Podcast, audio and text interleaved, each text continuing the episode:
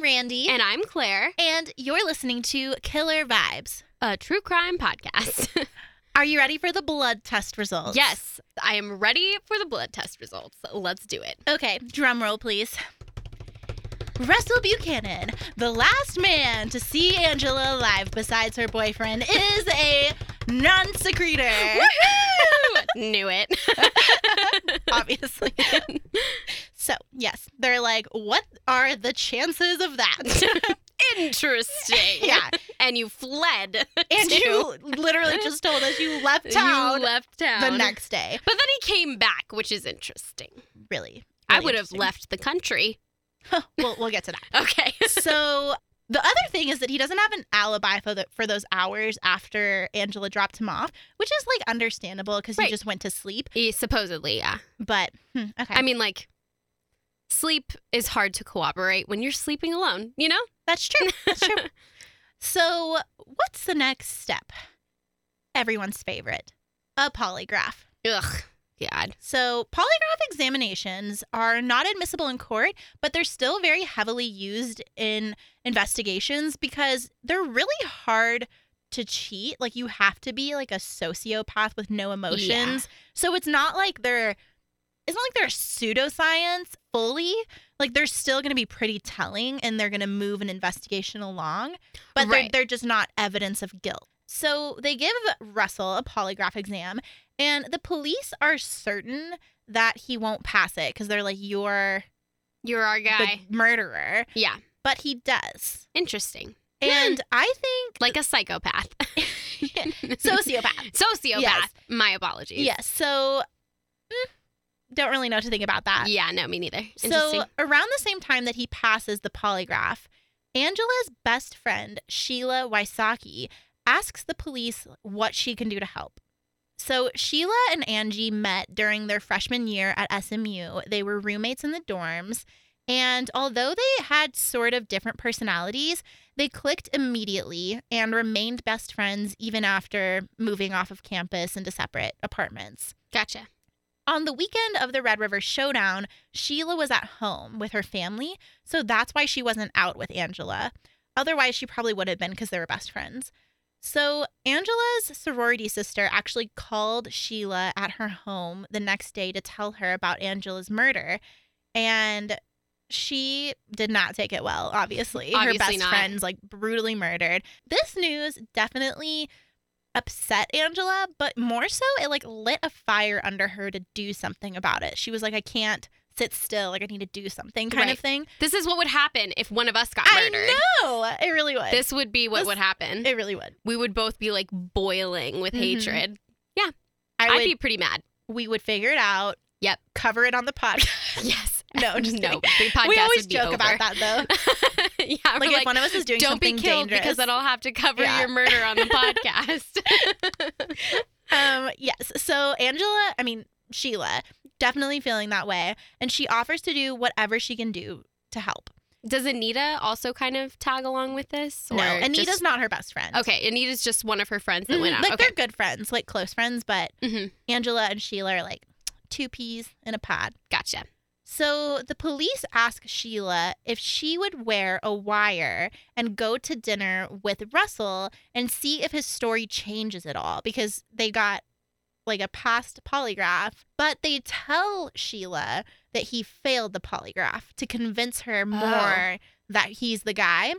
Mm. Because they're so convinced he's the guy that they're like, it doesn't matter. He's the guy. Like, well, Right. it, she doesn't need to know. Right, which is like a similar situation with Tim Masters already kind of like putting the guilt on him when they don't have enough evidence. Mm-hmm. Um, I don't think they should have lied to her about that. But I understand, but I Yeah. don't think it's right to do that. Right. So I agree. Um, but they do it anyways, and she's very convinced based on what they've said that Russell's the guy. So she goes to dinner with him, and she even rides in his car with him to dinner. Like she's like so good at this like undercover thing. Yes. Well, she's dedicated, She obviously. is. She's a lady on a mission. yes, she has a little vendetta. Yeah. Absolutely. So they go to a dinner at this place called August Moon, and she never blows her cover. Like she's Oh, so yes. good. My acting queen. I love Yes. it.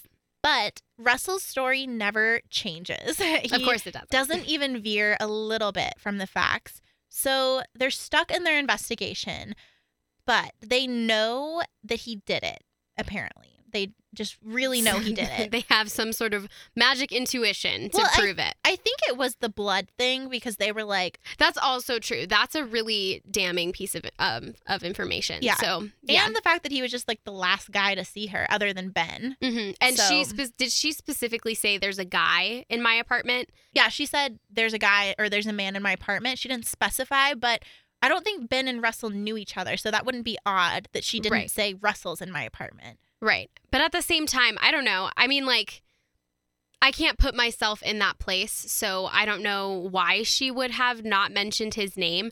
But I know for sure if I knew somebody and they came into my apartment and they were making me uncomfortable, I would, if I did the phone call stuff, Mm-hmm. I would tell the person on the other end of the line, oh, yeah, I'm just here with yada yada. Right.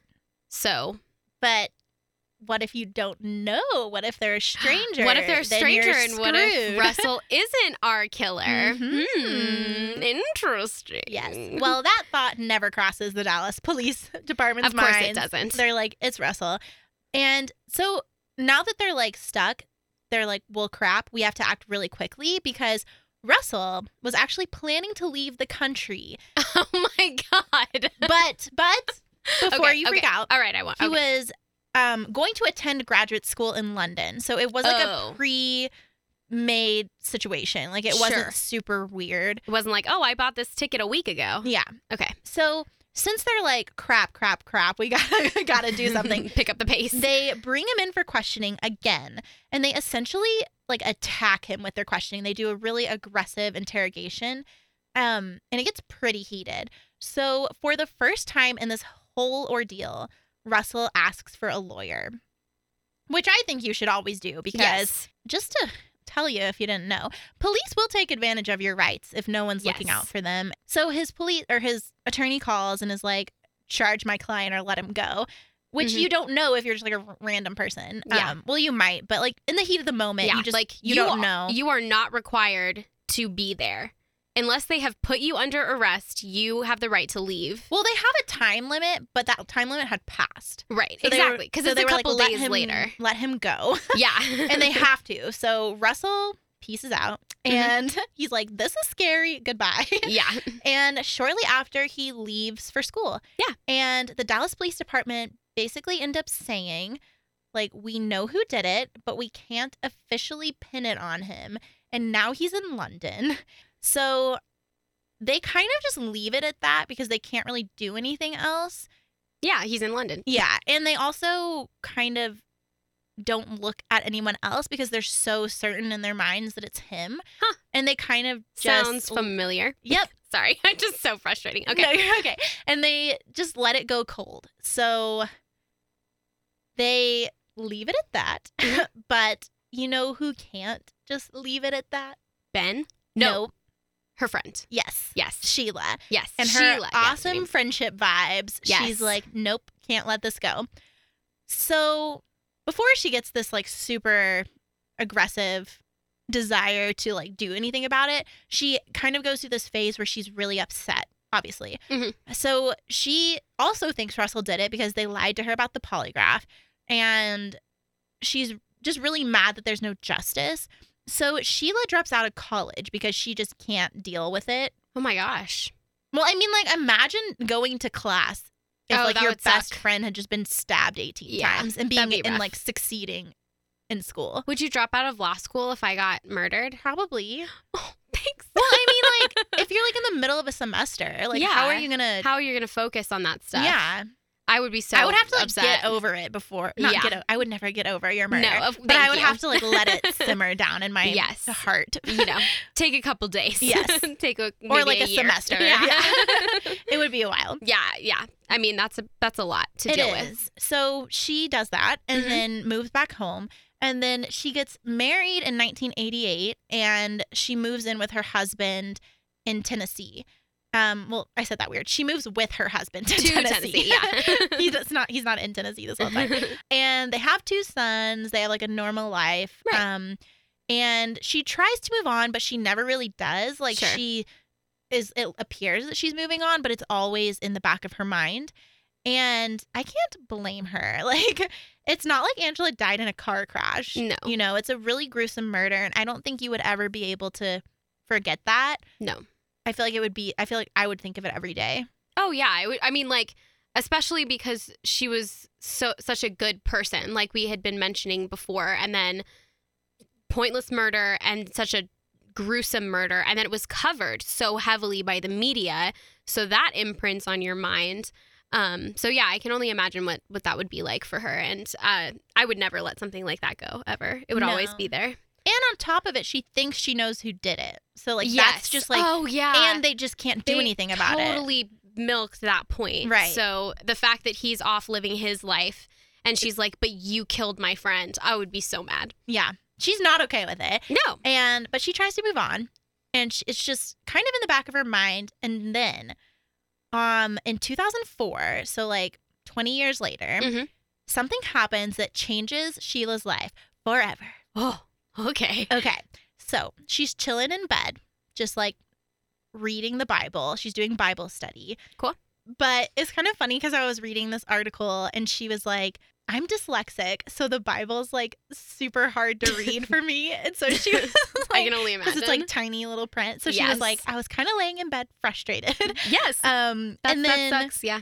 and then she looks up and Angela is standing at the front of her bed. Nope. No, thank you. And- But it's like it's not a creepy thing. It's like a positive thing. it's like, an apparition. yeah, Sort of. And she's smiling, Aw. and she doesn't say anything to Angela, but like Angela like, knew why she was there.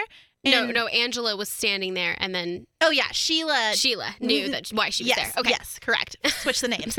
and so Sheila said that like she just knew that that the reason that happened is because there was something more to be done on her Right. case. Like that's what she felt this whole thingy was for.